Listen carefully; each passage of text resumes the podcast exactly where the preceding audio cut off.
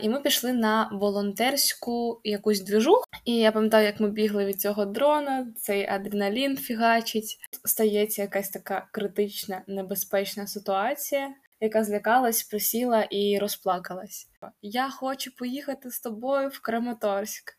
Але, на жаль, в мене немає ні військового досвіду. Будь ласка, плануйте. О, тобто, все прям вау! Я так ніде не замерзала вже давно. Я постійно мені було холодно, я не могла зігрітись вночі.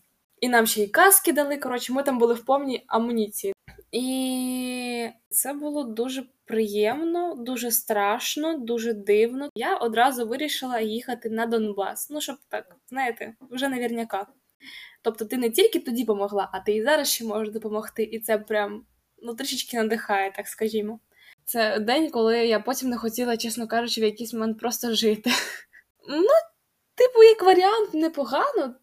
І всі поранення, відкриті, оце все прям в повній красі в лапках.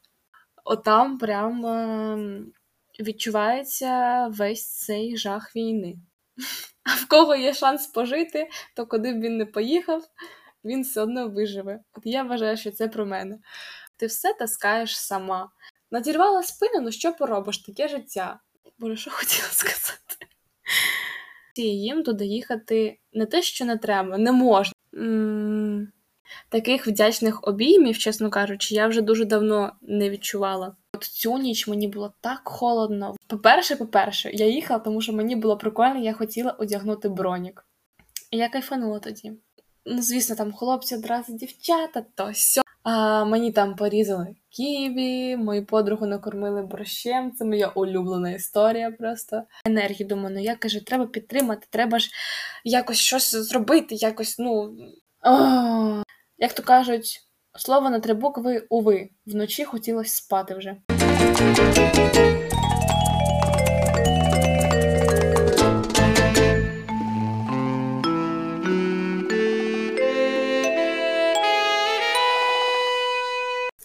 Ну що ж, це другий сезон подкасту «Що по сторі?» І з вами я, незмінна ведуча Дарина. Да, дивно, якби в моєму ж подкасті змінювалась би ведуча, правда? Ну, не суть. Я пам'ятаю, що я обіцяла вам повернутись десь в квітні, зараз вже середина липня, але життєві обставини бувають різні, і про одну з них я і хочу поділитись з вами в цьому першому епізоді. Так що приємного прослуховування!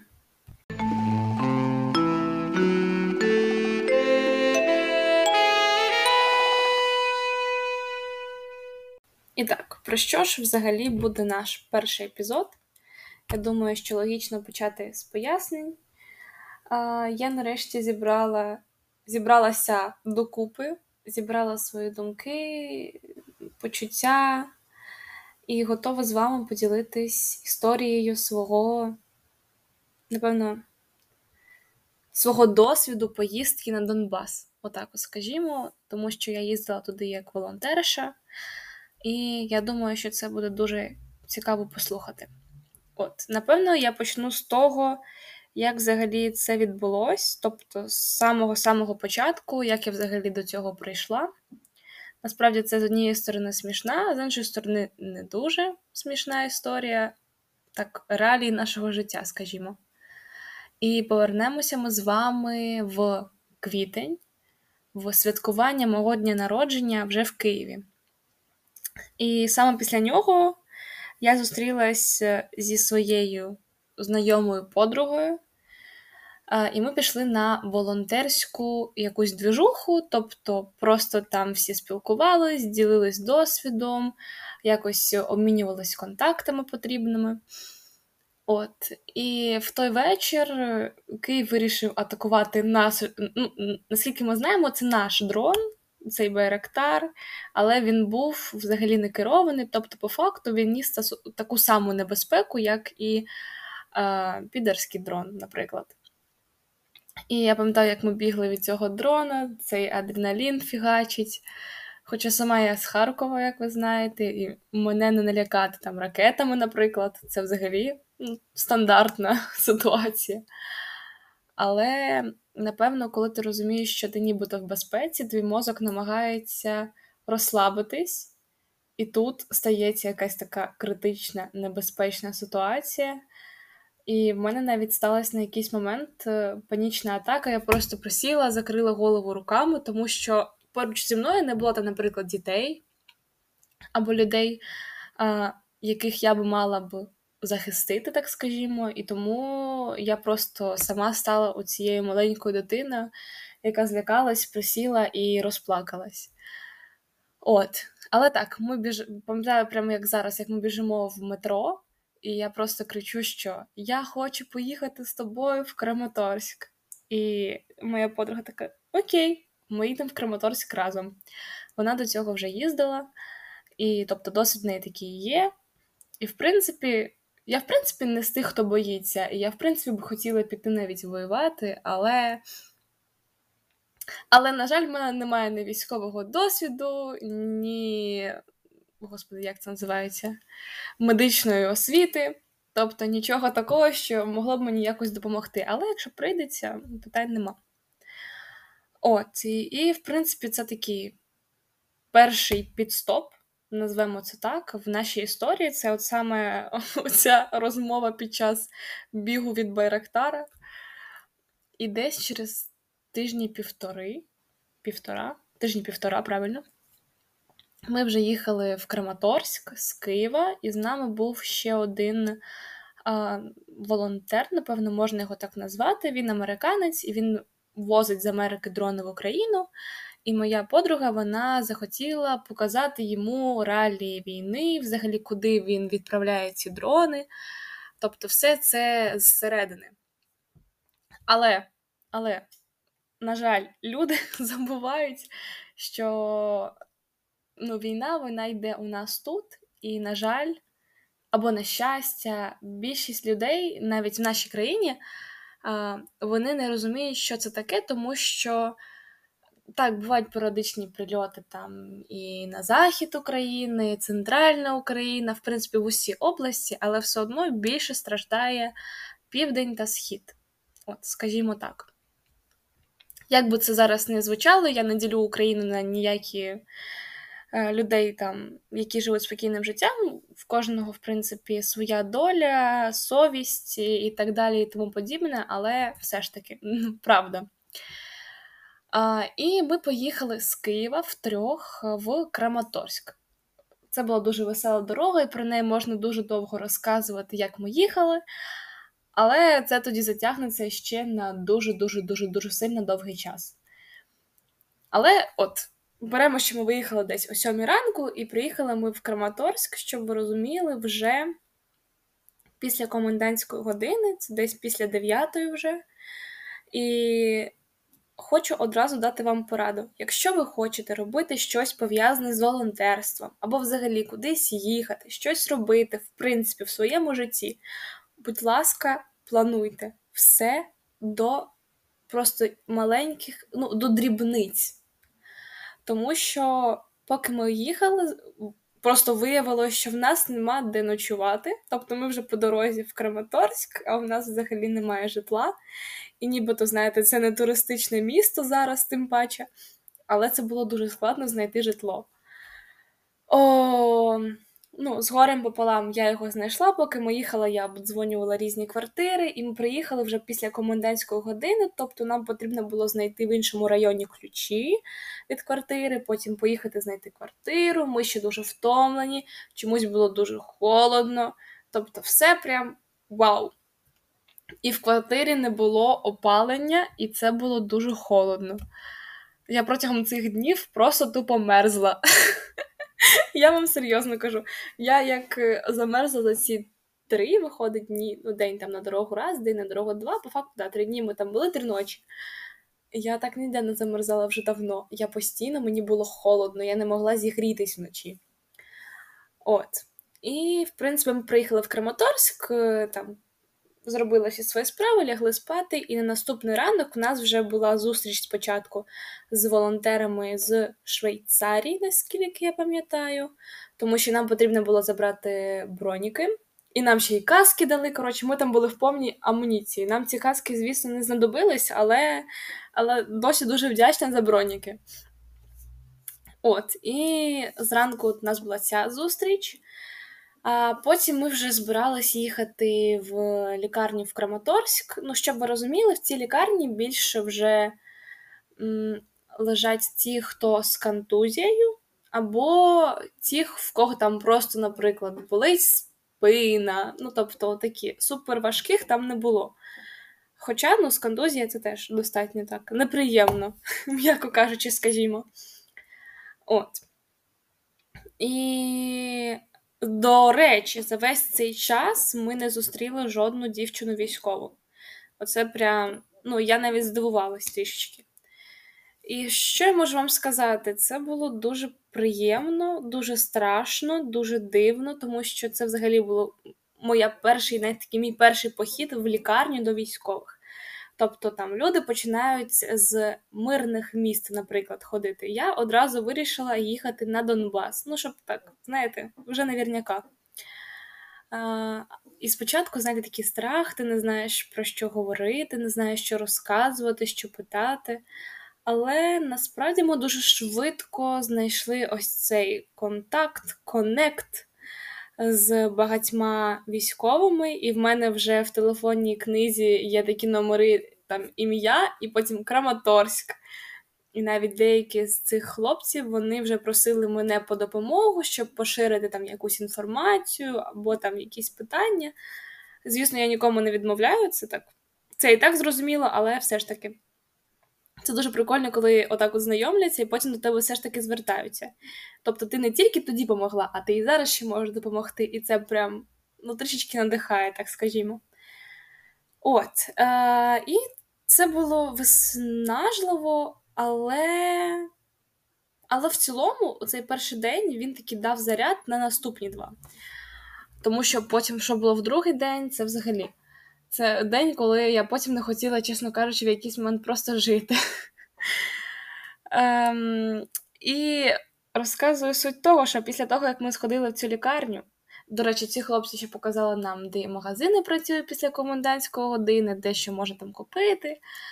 Але суть того, що в нас не було де ночувати, бо квартиру, в якій ми жили, ми вже її відмінили, тому що нам сказали, що буде інша. І ту квартиру теж відмінили. Тобто в нас не було місця, де ночувати. І нам сказали, що типу, ви можете залишитись в лікарні.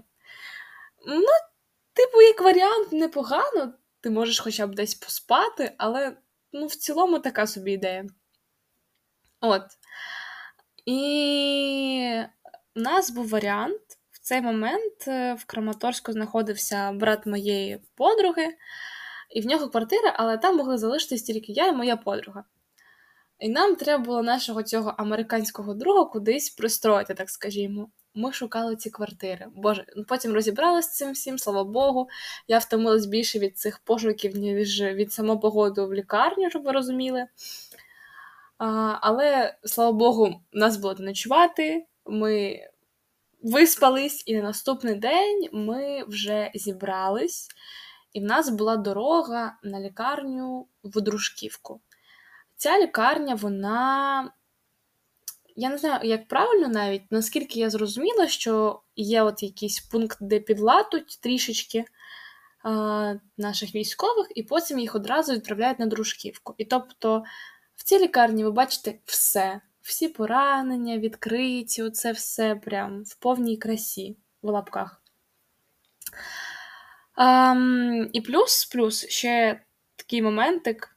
Ну, це що так е, розрядити трішечки зараз стан цієї історії. В нас були коробки там з якоюсь їжею, з там для гігієни щось було, і були речі ще, тому що у військових немає там що переодягнутись, а це все там воно порване, в крові, тобто в ньому знаходитись не можна. І оце ми влаштовували там такі, знаєте, ну не акціони, а такі трішечки секонд-хенд. Там вибирайте те, вибирайте все. Тут є такі футболки, такі штани. Ну, трішечки і розважили, нібито, бо, чесно кажучи, чесно кажучи, отам прям ем, відчувається весь цей жах війни. От я після цього, після цієї лікарні, ми приїхали ввечері, ще пішли в ресторан, до речі, який нещодавно розбомбили теж. Він там єдиний, в принципі, працюючий, був такий, прям, знаєте, куди люди ходили, хто там живуть, відпочити, відволіктись. А, І да, його нещодавно теж у нього там прилетіло, і це теж знаєте, такий момент. В мене є історія з Амстором з Кременчука, е, як туди теж прилетіло буквально через місяць. І тут така сама історія через місяць. І це, знаєте, можна казати, що береженого Бог береже. А я вважаю, що у кожного своя доля, і кому доля померта, то він ніде не сховається. А в кого а в кого є шанс пожити, то куди б він не поїхав, він все одно виживе. От я вважаю, що це про мене. Трішечки. Боже, якось дуже невесело поки. Вибачте. Um, і так, повертаюсь до цієї лікарні. І щоб ви розуміли, ці коробки я таскала сама, тому що ти не можеш попросити там когось щось підняти. Бо, знаєте, коли ви приїжджаєте на Донбас, всі стираються оці кордони між там жінка-чоловік, ти все таскаєш сама. Тобто, якщо ти приїхала волонтерити, то, будь ласка, от роби свою роботу. В цій ситуації моя робота була таскати ці коробки.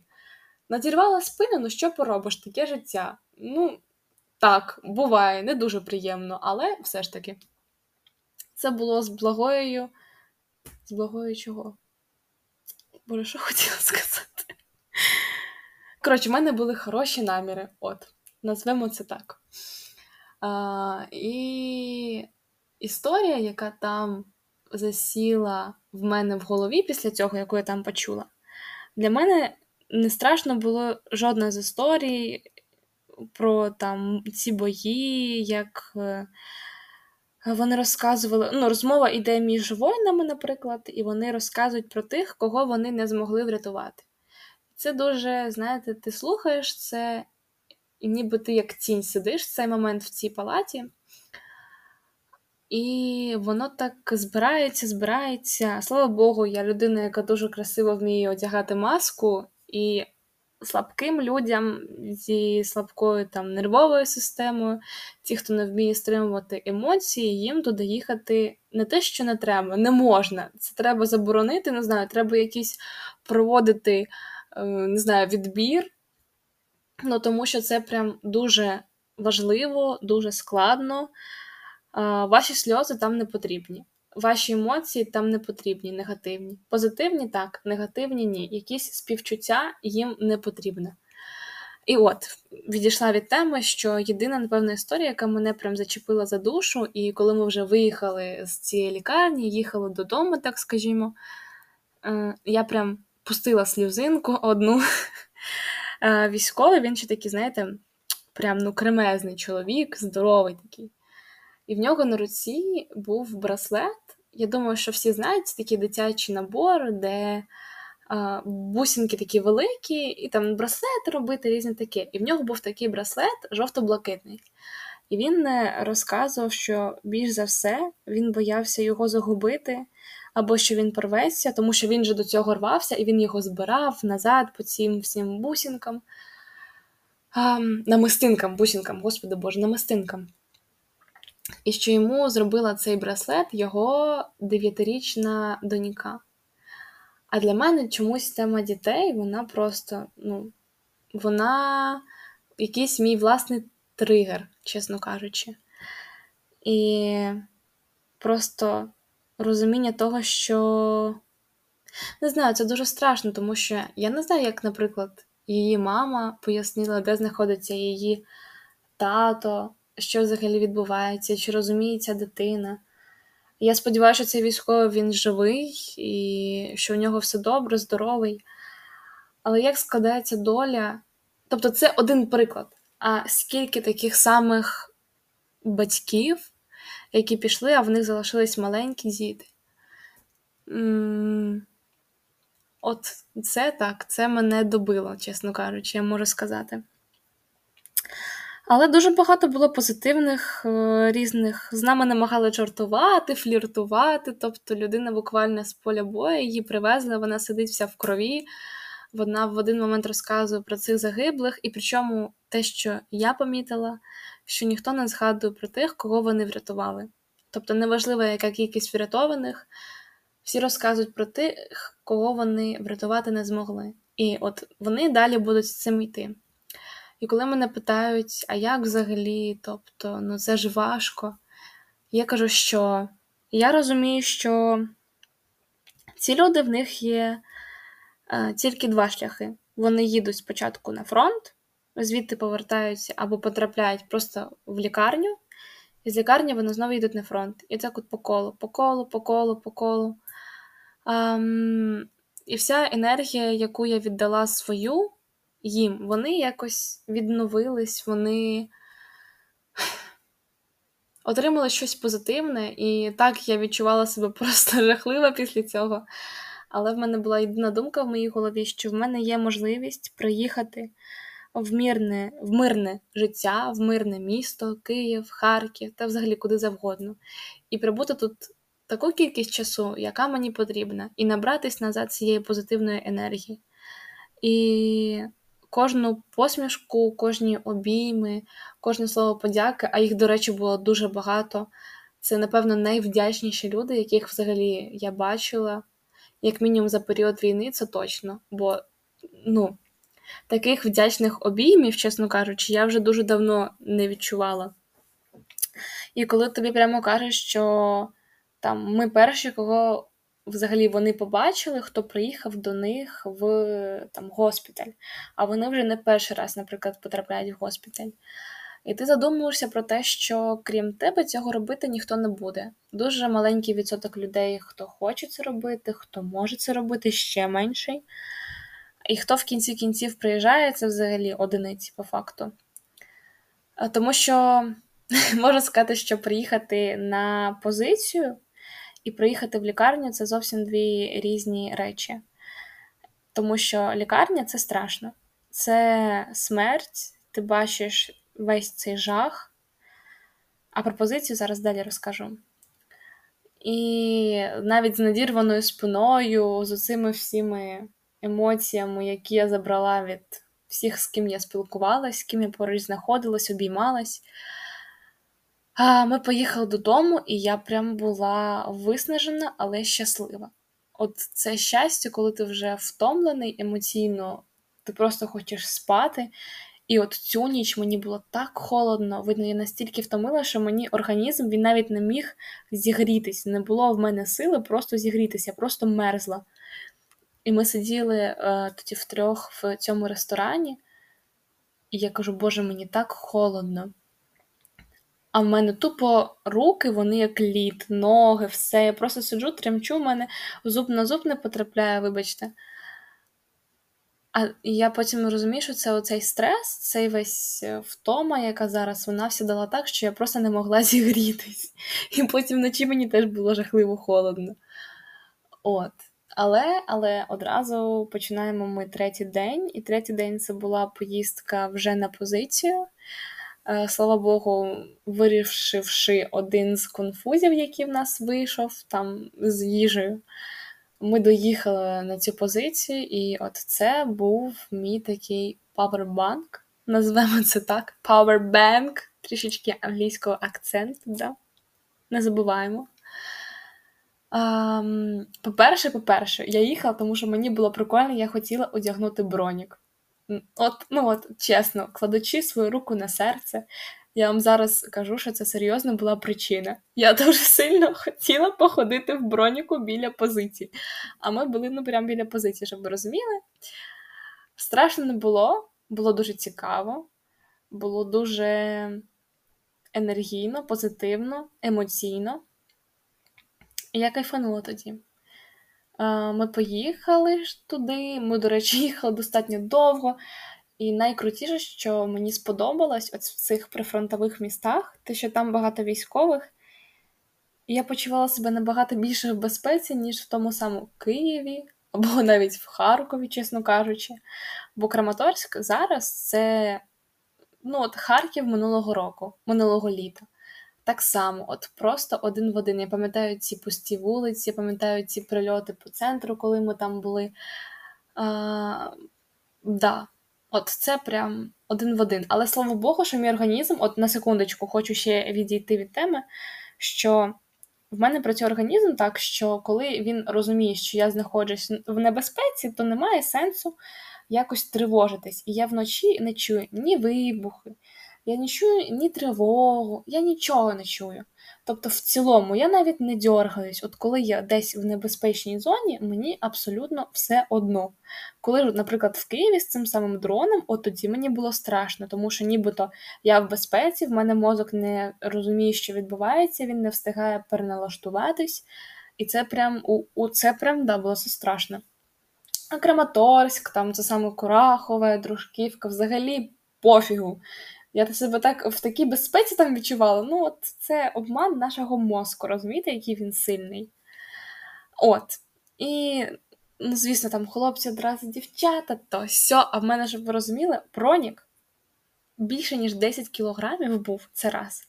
І давайте згадаємо, що в мене надірвана спина. Спина після того, як я таскала коробки. Спина і коробки. Правильно, наголос робити так. Ще трішки української мови вам сюди, знаєте, додам. От. Але так, сервіс, який ми там отримали, просто ці хлопці навколо нас там щось бігають, ой, дівчата, то, дівчата, сьо. Там ми попросили зробити одне фото, зробити відео, зробити ще щось. А, Мені там порізали ківі, мою подругу накормили борщем. Це моя улюблена історія. Просто показали нам ці будинки, поговорили, попитали, навчили нас одягати ці турнікети. Ми там погуляли, погралися з тваринками, які там були, напоїли нас кавою два рази, підписали нам прапори, і О, да, це було круто. Насправді це дуже енергійно наповнює. Хоча, по факту, я думала, що це мені буде треба віддавати енергію. Думаю, ну я каже, треба підтримати, треба ж якось щось зробити, якось, ну, а ще мені подарували, до речі, трішечки військового одягу. Тепер в мене є кепка і є оця штука, яка зверху одягається. Не кітіль, але я забула, як вона називається. Але я колись потім, якщо що, додам, якщо я згадаю. Ще шеврони в мене тепер є. До речі, кажучи, ще там один з'явився нещодавно. Ну, як відносно нещодавно, місяць тому, але це таке. Маленькі приємності, назвімо це так. І от після дружківки це було наповнення. Я тоді вже в наповненому, невтомленому стані, просто ми їхали назад на крамік. Звісно, нас всіх зупиняли. Оце, до речі, коли ви їдете на волонтерській машині, ще трішечки там, наприклад, в мене була військова кепка та сама або якісь шеврони, або там броніки, і нас це на кожному блокпості зупиняли, а покажіть то, а зброя у вас є, а то, а сьо. О, я розумію, що це їх, типу, в якомусь сенсі робота, але, ну, як то кажуть, слово на три букви уви, вночі хотілося спати вже. Але це була дуже крута поїздка. Ми до речі, кажучи, якщо ви не підписані на мене саме в інстаграмі, не на шопосторі, а саме на мій аккаунт, то здається, тут якось в посиланні можна його залишити, або він там навіть і є. Ну я це зроблю і подивлюсь, щоб вже точно там було. І там ви можете прогортати трішки вниз на травень, на середину, і подивитись, там є, боже, три, три пости, здається, чи чотири, саме про цю поїздку одне відео, і мені здається, що фото саме з позиції, фото з дружківки. Боже, 30 чи 4 там пости точно є, є що почитати. Мої думки в той момент. Мені здається, що це цікаво достатньо. Ця різниця, яку ти відчуваєш просто особливо, коли ти спочатку був там в цій лікарні, а потім поїхав на позицію. Ти розумієш, що просто там ці дівчата-волонтерші, які їздять на позиції, вони не розуміють, що таке з'їздити в лікарню. Там, де в такий просто конвейером в цей день приходили ці військові, о Боже, ну це було страшно, це було важко, складно. І дуже-дуже сильно енергозатратно. От. Так що це такі три дні в нас були.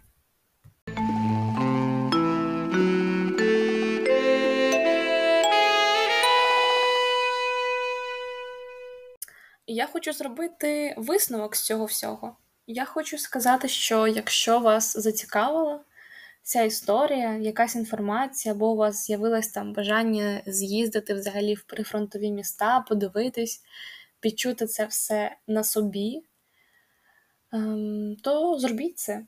Просто не відкладайте це на потім, тому що війна вона затягується, скільки вона ще буде йти, ми не знаємо. Мені здається, що з кожним днем стає тільки складніше. Особисто для мене, я не знаю, як там для інших.